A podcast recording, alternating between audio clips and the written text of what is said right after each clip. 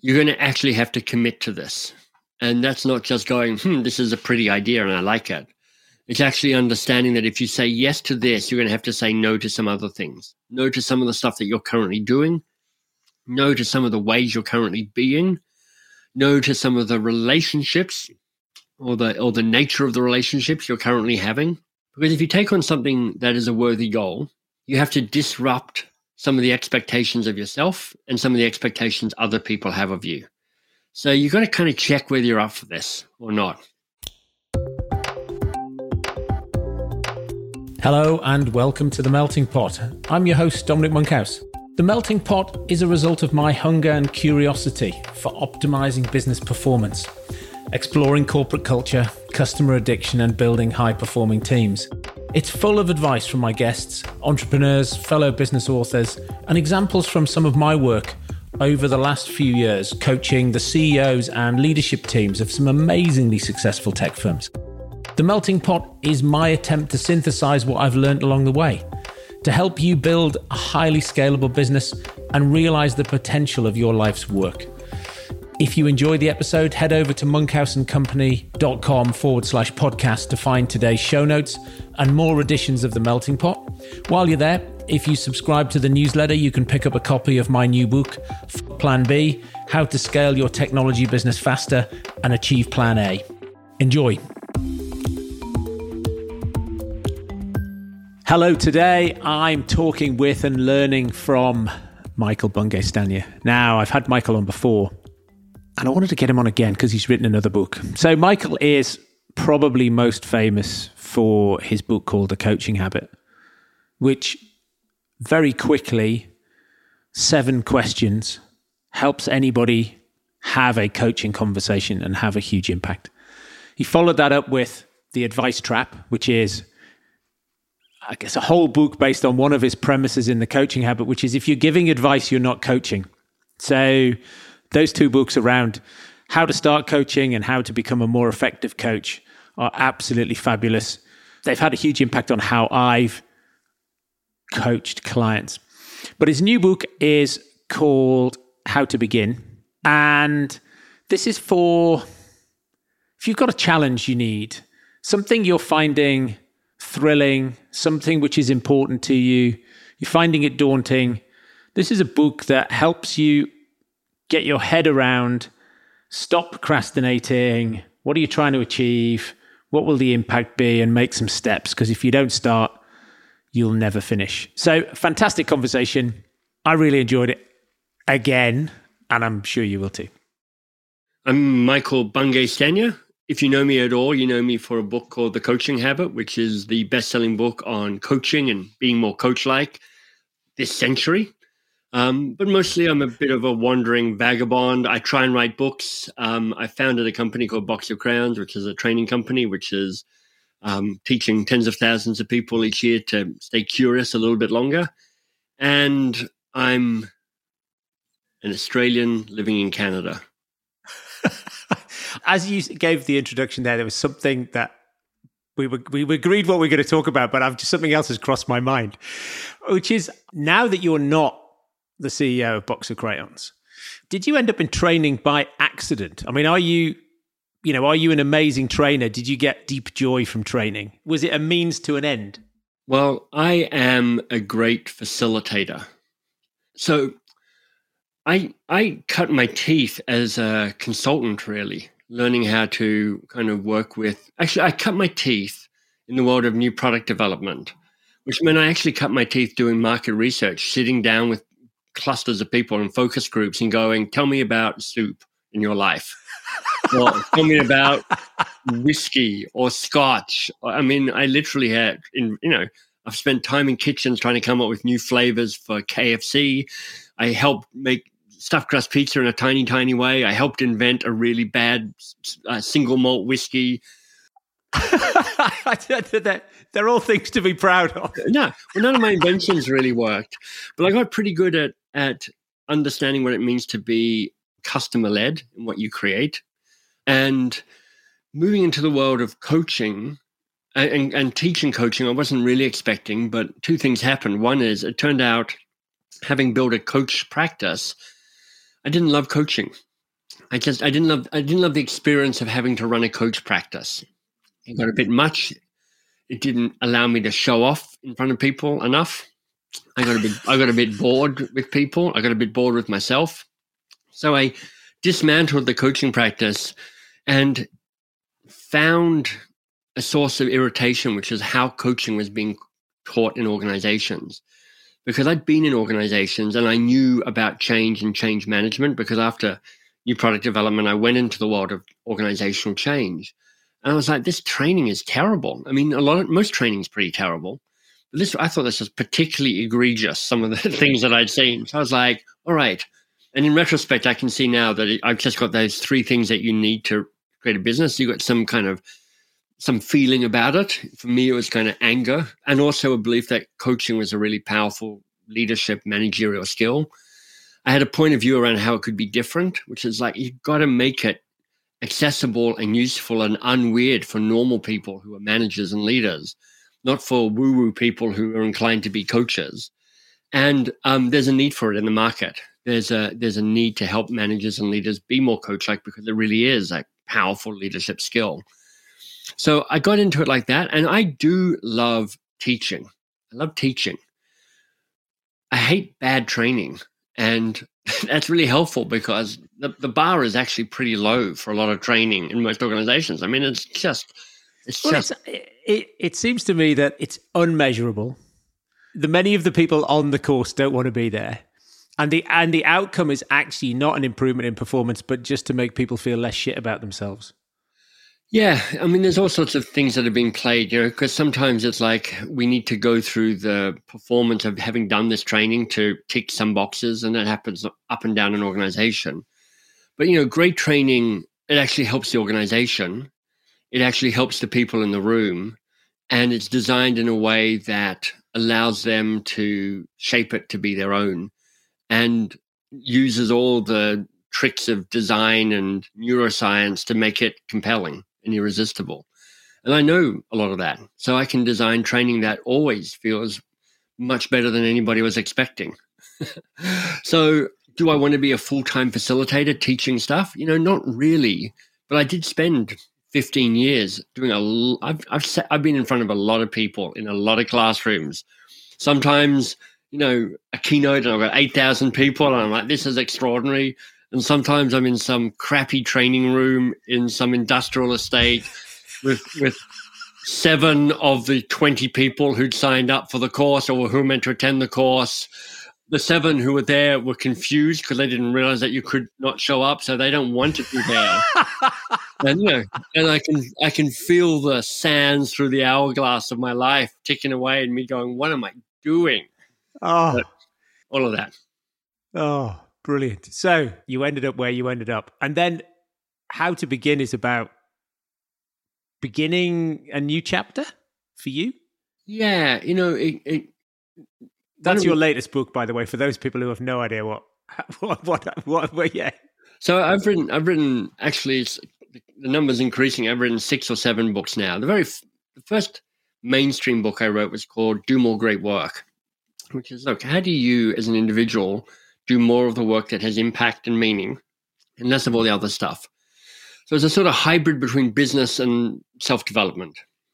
How to begin is a bit of a nod back to that, but it's much more personal. It's about, well, Dom, the, the, the story is this. I, I tried to write a, a different book, and uh, having written a first draft of it, I sent it out to some trusted readers. And after about two days, my friend Misha, who lives here in Toronto with me, basically called me up and went, you know, I've read the first 60 pages of your draft. It, I have no idea what it's about. It's, it's terrible.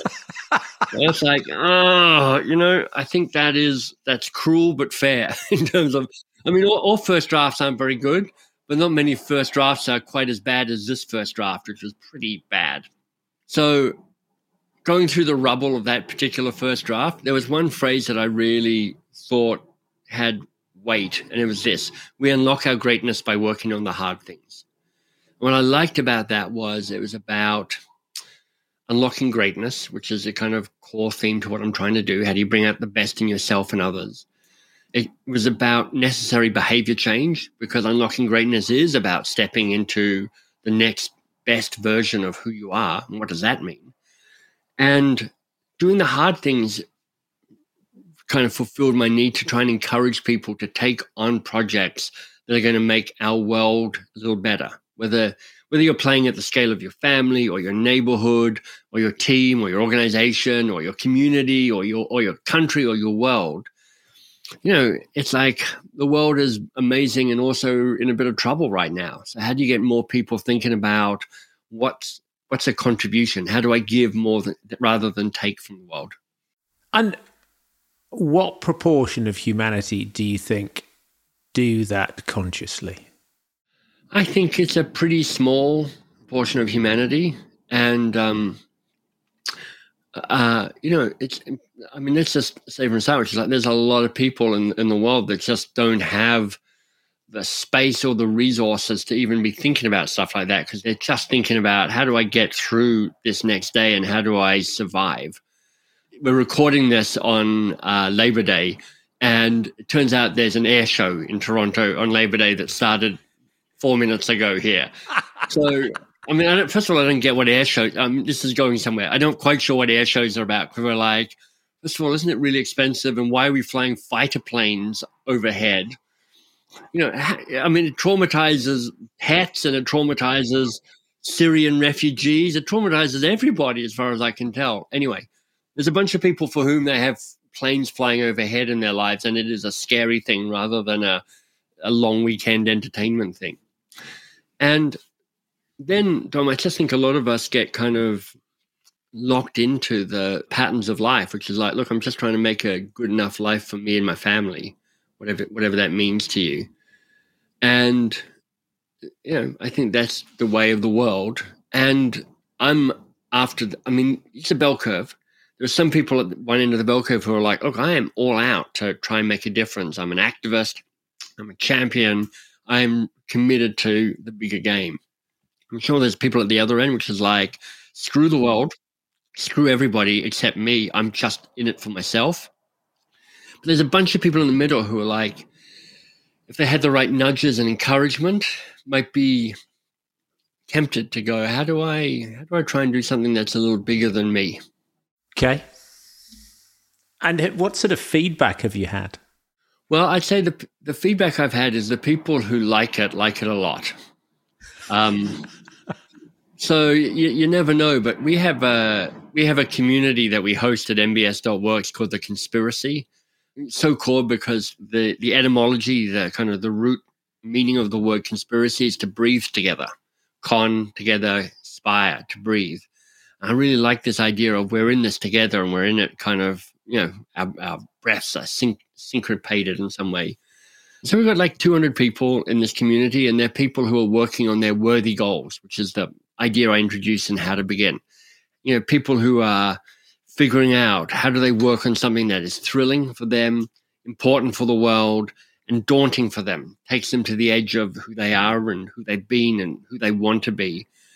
And you know, there's people who've done some pretty amazing things already uh, in there. You know, everything from writing books to launching a memorial and a non-profit organization in honor of a, a, a child of theirs who had died. You know, all sorts of great stuff. Fab. Yeah, it's pretty cool. It's just how many a million copies of Coaching Habit? Yeah, over that now. I've slightly lost track. It's probably I know 1.2 million copies. I, I mean, there are how many books have sold more than a million copies I don't know, not not many. It's really it's really hard to sell. It's really hard to sell. It's really hard to sell ten thousand copies of a book, and then when you think that that the coaching habits actually self published, it's an even smaller niche of books. So yeah, I got pretty lucky with the coaching habit. I just think the impact that you've had on people, on humanity, on people, on individuals to then go and have further impact, like that ripple you know, it's not it's not like one to one. It's sort of one to one to many. Well, you know, twenty years ago, or maybe slightly less, but close to twenty years ago, I crafted a um, a kind of person, personal mission statement, which still kind of helps me make better choices. And the way I talk about it, and this sounded a lot better before COVID happened, was to infect a billion people with the possibility virus. Yeah, I know. like infecting people with viruses, less cool than it's ever been, really, in the last century. But possibility is about how do you help people make bigger or braver choices about what's in front of them? How do you see that? How help people see they've got choices and to make the, the braver choice? The virus metaphor is a reminder for me to try and create stuff that spreads without me having to be at the center of it. Uh-huh. And this idea of trying to, if you like, decenter myself from the work that I'm doing so it's not reliant on me. um, yeah, so, it's a while. It's it's a while since people were surprised by the ability to fly. Air, the aeroplanes flew. Know. You know, it's like it's it's a long time since it's since we needed air shows. Some people, I guess. Um, so apologies to everybody listening for the background the background jets. But yeah, it's like I I have always I'm not really interested in trying to be the guru, the Tony Robbins, you know, who's building a brand around who I am and my own vast amounts of charisma. Just because I don't have teeth as big as Tony Robbins, I'm not sure. I'm not sure anybody does actually. I am interested in trying to get ideas out in the world and trying to have them spread so that if you know people end up using the seven questions from the coaching habit and they've never heard of me and they've never heard of my book, just found it somehow, I consider that a win.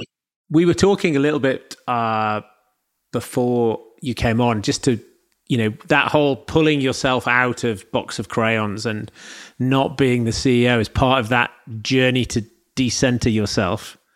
Yeah, well, that is more about just trying to make sure that I'm I'm spending my life doing the work I do best. Uh-huh. And you know, when you found a company, if you're somebody like me, you don't expect it to be successful. Particularly, you don't expect it really to grow beyond one person. So to find myself th- three years ago in charge of a multi-million dollar company with 20 employees, I was like, I am so out of my depth here you know, and I can I can make it work well enough through a degree of chutzpah and tap dancing and you know dice rolling. But I'm not really built to be a CEO, and I am built to be a, a really good teacher. You know, I'm really good at taking ideas and presenting them in a way that feels new and fresh and accessible and unweird and doable to people. And you know, if I think about the work, the body of work I'm looking to create, it's putting ideas into the world. It's not running a company. Leave that for somebody who who knows how to run a company. yeah, but it wasn't. Uh, but interestingly, there's a difference between deciding that, yeah, and doing that. Yeah, and I knew that my good intentions would I would collude in undermining my good intentions. Because uh, like it's really hard if you're the founder of something if you started something it's really hard to give up all that that brings you. It's really easy to walk away some of all of that. Because honestly there's some parts of the ceo role i'm like if i never do this again in my life that will be just fine. I was delighted to hand that over. But you know i'm really handing over more than that when i stop being the ceo of a company and part of the conversation with Shannon, who is the new CEO, we, we got really clear that we wanted this to feel like she was running her company. She wasn't caretaking my company, which means that I have to give. Well, actually, it's not me giving it. We we had to come to an agreement about what my span of control is at Box of Crayons, and we used a model based on uh, Susan Scott's book called Fierce Conversations. She she uses a tree metaphor model. Four key component bits: roots, trunk, branch, twigs. So twigs are things and decisions and goings on that I'm never going to hear of or know about, of which there's a lot. Branches are things that are important enough that I'll probably hear about it at some stage, but it might be in an update email from Shannon, or it might be a, a newsletter she puts out, or it might be in our board meetings. Trunk decisions, of which there aren't many, are conversations that are hers to make, but she will talk them through with me before she makes them. So, kind of big strategic stuff or reorienting some key policies or whatever it might be. And then the root decisions are the ones that I get to make. And turns out that I only have two decisions I'm allowed to make about Box of Crayons. One is, do I fire Shannon or not? It's like basically, how are you doing as the CEO?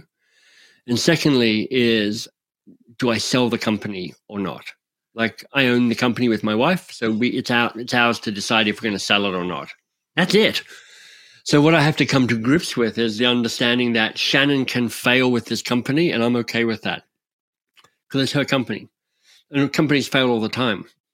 Sometimes through negligence, lots of times just through you know the turning of the wheels of the world, and I'm at peace, they would say, around look I want this company to go on. And Shannon and I talk a long time, often about the, the bigger game we're playing for this company and how we're less driven by quarterly or annual reports and we're more driven by sustainability and longevity and impact. Mm-hmm. But you know what? At some stage, that company will come to an end, and so it goes. And that's uh, that's very hard for people, isn't it? I mean, I, I see CEOs that I've worked with or speak with struggling with that. And that whole, I like you, I like the sort of tree. Yeah.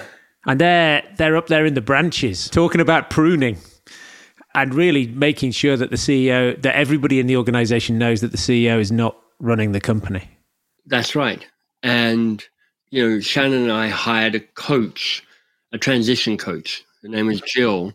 And we hired her for two years a year leading up to it and a year leading out of it just to help us not fall for the for the obvious things that we would almost certainly fall for. It's very hard to shift out of it.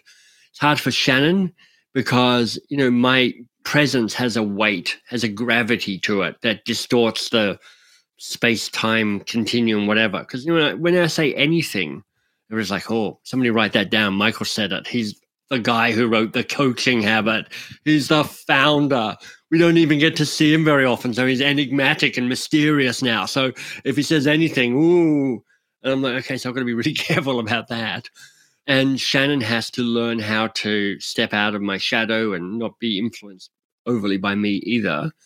And I've just got to find other places to get the nourishment I get, right? I used to get from the work I did at Box of Crayons. I mean, I, I, I say one other thing. I literally started my new business, MBS.works, with no real idea what it was about, but needing to have a sandpit that I could go and play in and do stuff. Because if I didn't have that, I'd go, why don't I just go into Box of Crayons and just take a look around and see if I can help out? And I'm and and that way, dragons lie there, as they say. Go and find somebody to bother. Yeah, exactly. What were the things that you were entirely delighted to not ever do again? Oh, like most of it. like honestly, I mean, most I like I am. I'm not a particularly great manager. I have my moments, but I'm not. But I, it's not something that I'm like. Oh, I'm. I'm just an awesome manager. I'm, I'm not. I manage some types of people really well. I manage lots of people not that well. I'm. I'm not that interested in in making money. So, um, trying to set up a, a company that is thriving by making money, I was like, yeah, fine, whatever. Don't bother me with all the details about money coming in or money going out. I'm like, that's not that great. And, you know, this year at Box of Crayons, we've just introduced a profit share scheme. So we're actually able to add a significant percent this year because we had a good year, a significant percentage of people's salary onto their salary. And we can do that in part because Shannon brought in an actually great finance person and they're actually managing the money in a way that is sensible. So we can actually point to a profit and go, we've made a chunk of cash. That's great. I was like, make money, don't make money, whatever. It's like terrible. um, uh, you know, so I have some strengths, which is like articulating ideas and making them accessible. And some, I'm okay with some of the marketing stuff and I'm I can get away with doing some sales stuff some of the time because I ask questions m- mostly. But most of that job, I'm just not that good at, or and or that interested in. Where did you end up with, um, in terms of how to begin? What did you manage to sum up succinctly for people how to find that purpose? Because I think you said to me the last time, I can teach you how to be a coach in 30 minutes. It's not very complicated. I can explain the principles of being a coach in in two minutes.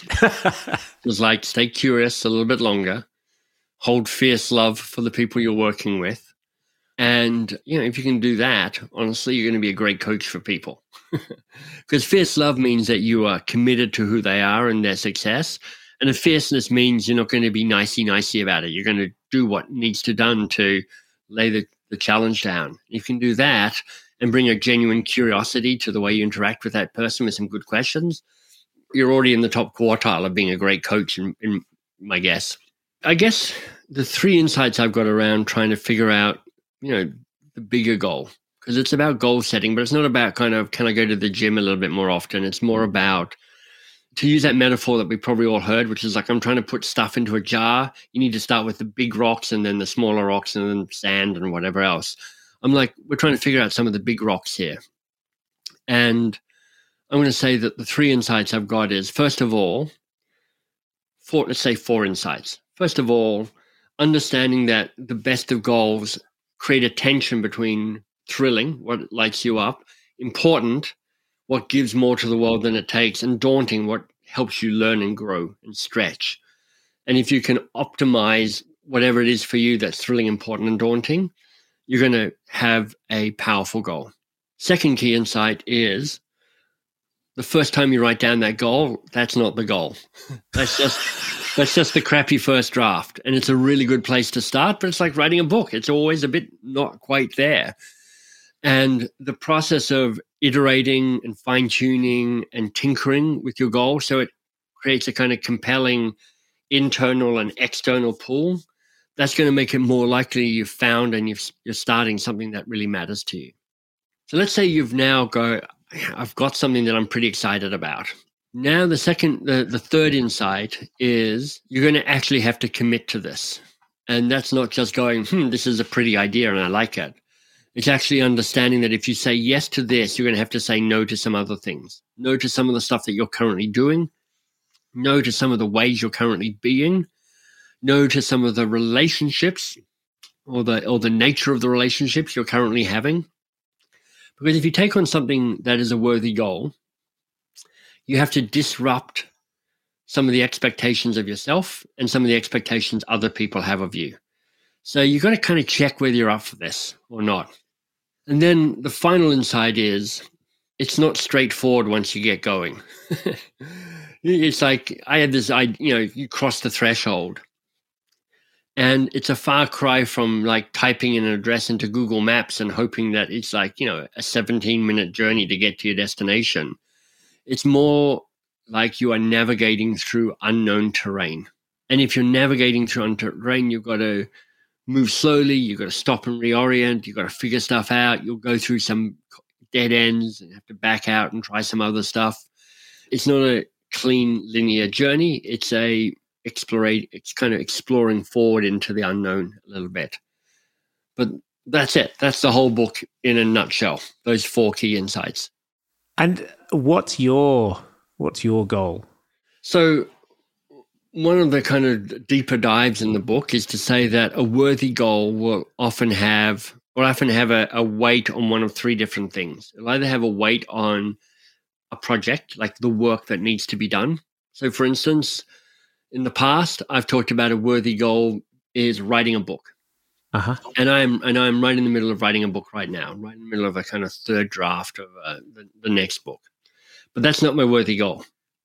A second element that's part of a worthy goal, and you might put an emphasis on, is the nature of a relationship that you've got. I want to be a better leader or father or son or whatever it might be. But you know, the focus is really on that other person and trying to reorient and rede- redesign and redefine that relationship.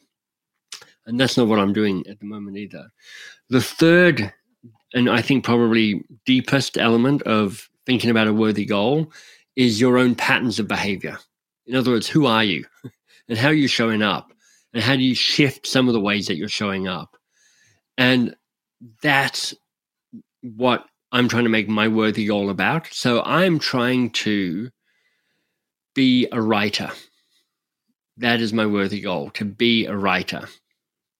Now, that's confusing for a lot of people because they're like, Aren't you that already? yeah, exactly. Aren't you that already? Haven't you just been spent 40 minutes talking about all the books you've written? I'm like, I have. But I would say that having got seven books out in the world, that makes me an author, not a writer. Ah. Uh-huh. And I might be splitting hairs, but it works for me. An author is somebody who gets books out in the world. And I am definitely that. But a writer is somebody who orients the way that they design their day around writing, uh-huh. around doing the stuff that nourishes you so that you can find stuff out, and doing the stuff that is actually putting words on paper on a regular, you know, daily basis. And I'm not yet that. I have bursts of, of doing that. So the last month or so has I've been writerly because I'm like I've got some deadlines and I'm way behind, so I'm having to you know do hard yards to get stuff written.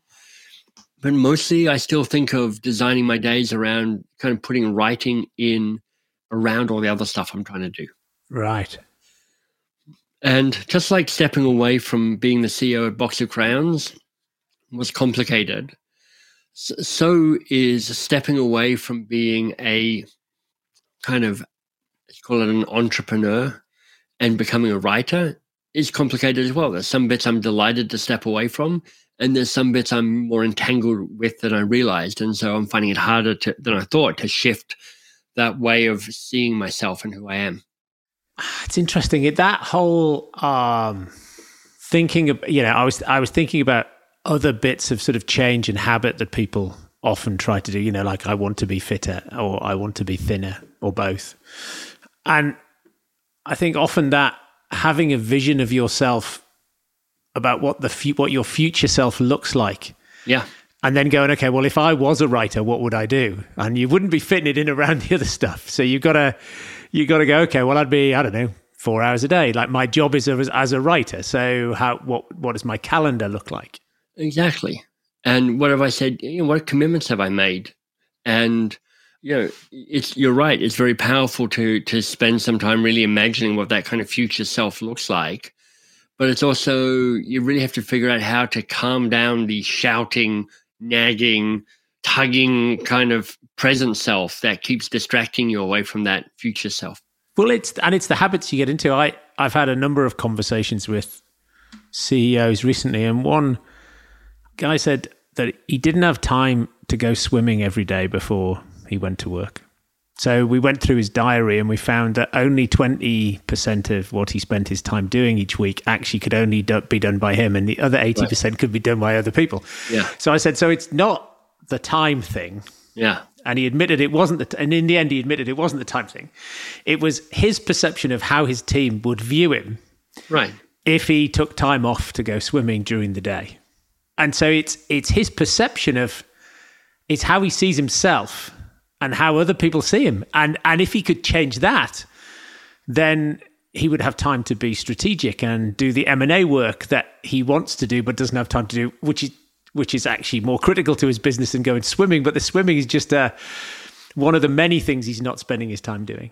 But you know, you can only have compassion for that person because we've all had that same experience, which is, you know, I've got 40 things on my to-do list today I've crushed the 37 minor tactical things that don't matter that much, all in an effort to avoid the three important things that only I can do that I'm getting paid for that involve me kind of stepping into the unknown and wrestling with the hard things and making people raise their eyebrows and go, What the hell are you doing? All of that stuff is the hard, interesting stuff. And we're wired to try and avoid it. Of course we are. Well, sometimes it's hard but not interesting. Sometimes it's the stuff that actually we shouldn't be doing because actually it somehow ended up on our jobs in our job spec. Yeah. But we're shit at it. You know, I've got my, my team years ago gave me a, a Dilbert cartoon plastered on a mug. And you got the pointy head CEO.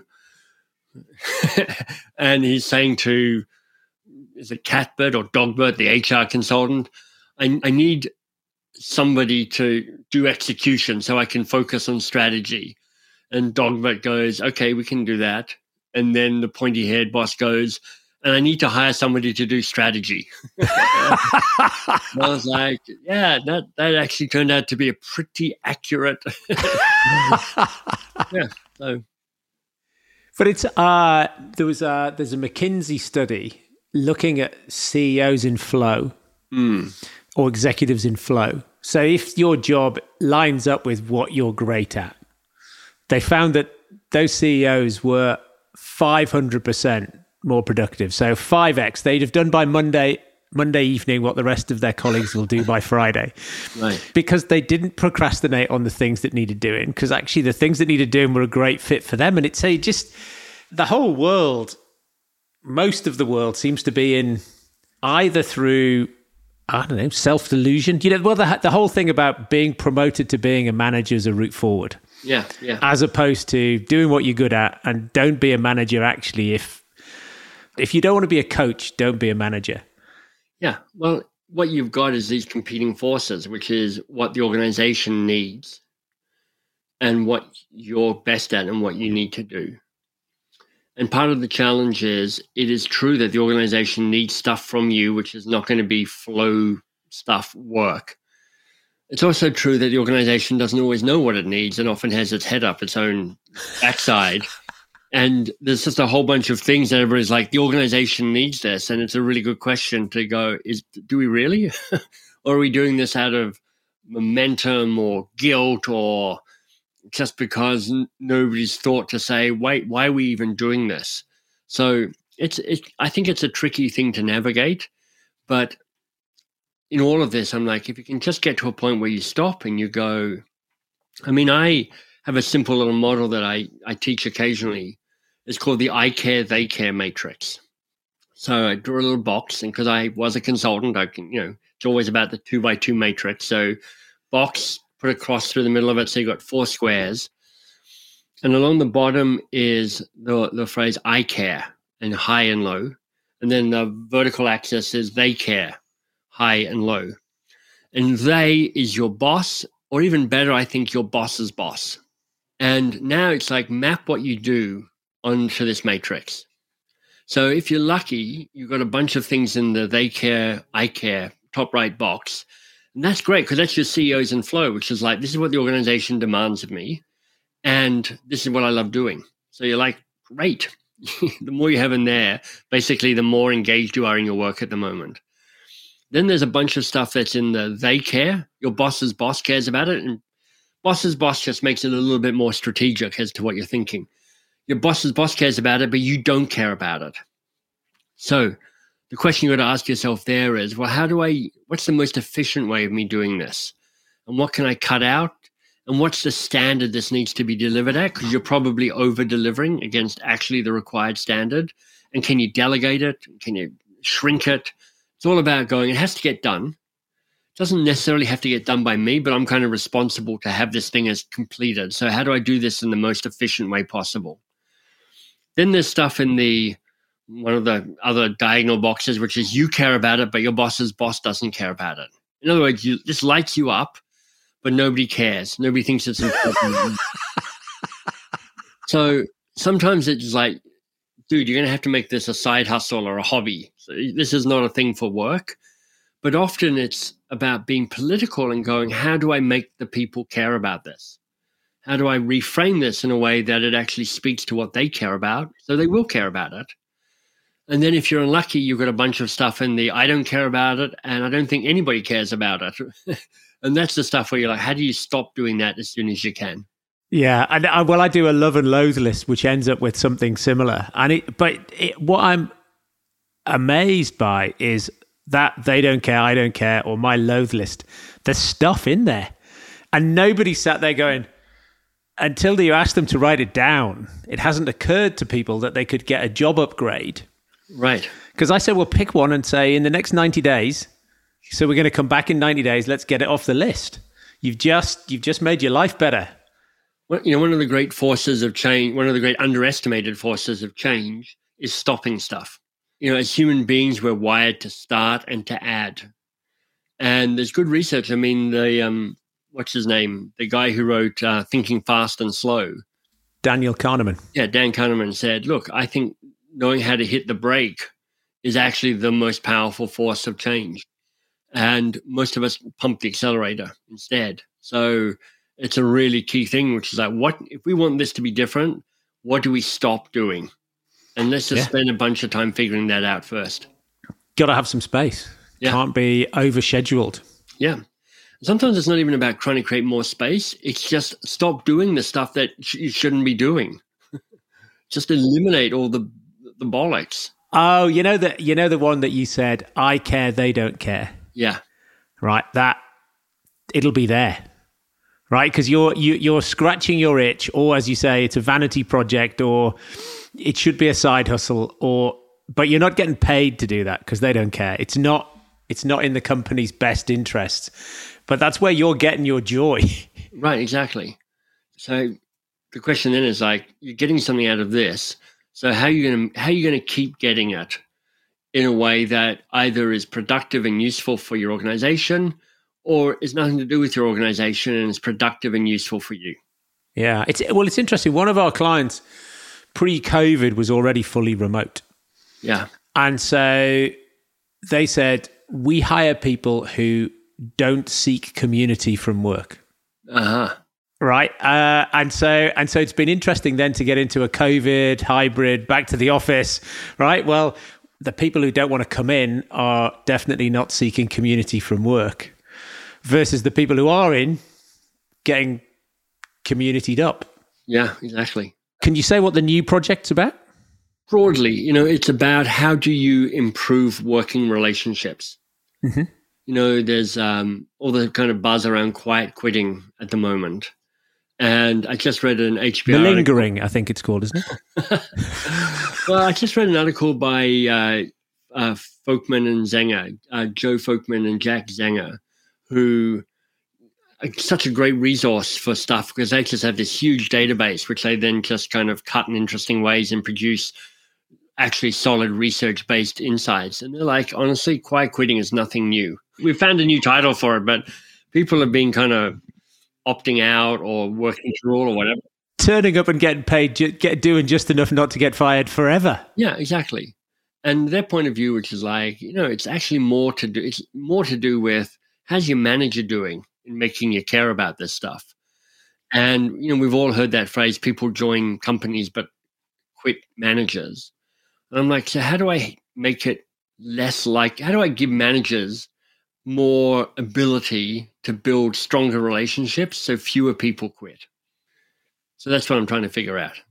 Very good. I'm not going to ask you what you know now you wish you'd known earlier because people can go back to a. Well, I could ask you and you could see whether you give the same answer. Right, right.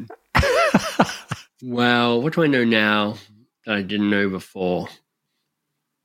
Honestly, these days my memory is so bad that almost everything I discover, I'm like, I don't think I've ever, I don't think I've ever known this before. You know, I have a, I have an ideas file. Every time I get an idea for something, I'm like, oh, that's cool. I write it down and I throw it there because I know that in the cold light of 30 or 60 or 90 days later, it'll look different. And every time I pull out the idea file and go through it, I discover I've basically written down the same idea 73 times. no, yeah, I'm not sure. Uh, well, what uh, what have you been reading, or what's uh, recent additions to your bookshelf that people should uh, pick up and have a flick through? Here's a here's a book that I think is terrific. It's called High Conflict. So you can see I've been reading it in the context of this "How do you build better relationships" by Amanda Ripley, and she is an outstanding writer. I mean, she's just got she's just got a whole bunch of journalistic brilliance and vim and vigor around this. And she's done a bunch of really great on the ground research around, you know, going to Colombia and going to the gang lands of Chicago and going to other places just to go, how do you get entangled in high conflict? That conflict where you're like, how do we even get out of this? And what does it take to understand that? And how do you de escalate that? And I think this is just an excellent, excellent read. Fab. Yeah. I'll go, I'll go and get that. What else? You got anything else? Well, yeah, the other one is a bit weird and quirky. And I've forgotten the name of the author and the title of the book, but it's amazing. yeah. oh, hang on, let me go to Amazon and find it. yeah, exactly. It's, it's, it's got a white cover, but it's it is it is a book about John Donne, who is a uh, Renaissance poet, kind of was writing around the, about the same time Shakespeare was writing, and um, it's by an Oxford scholar. The word infinite is in the title. But what's cool about this writer is she's written a ton of or YA kids books, which are brilliant. Now, my wife did a PhD on John Donne. And when I went to Oxford, I was at the college that John Donne went to. And part of my ability to woo her was being able to go, look, I'm at the college John Donne went to. And she's like, John Donne's my favorite poem. And I'm like, I can quote you bits of John Donne. And I'm like, this is great. This relationship is off to an outstanding start. So it's Infinite Something, a biography of John Donne by a, a British woman. have none of the details, but can recommend it thoroughly. I can see you're kind of searching for it a little bit. It's brand new, so it's like less than six months old. Uh, we'll see if we can find it, or you can find it and ping me a note. We'll put it I in will. the show notes. I'll do that. I, I don't think I was. I haven't found it no. immediately. Uh, uh, to everybody listening, now you know you need to read the show notes to find out what this serious book is. If you're actually interested in reading about John Donne, who really is one of the most interesting people that's ever lived. I mean, he's a fascinating guy and brilliant. Brilliant. Oh, excellent. Well, it's absolute pleasure having you on again. Lovely. It's lovely to be. Thanks for having me back, Tom. You'll be able to catch the rest of the air show, maybe. You know, I, they've, they've gone nicely quiet, but this it's supposed to go for another two hours, so I might. Uh, here, here comes a plane now. Um, yeah, I'm probably going to uh, pack pack my laptop and go somewhere north and uh, find a time to carry on writing my book. Well, Michael, it's been an absolute pleasure. Thanks, Ned.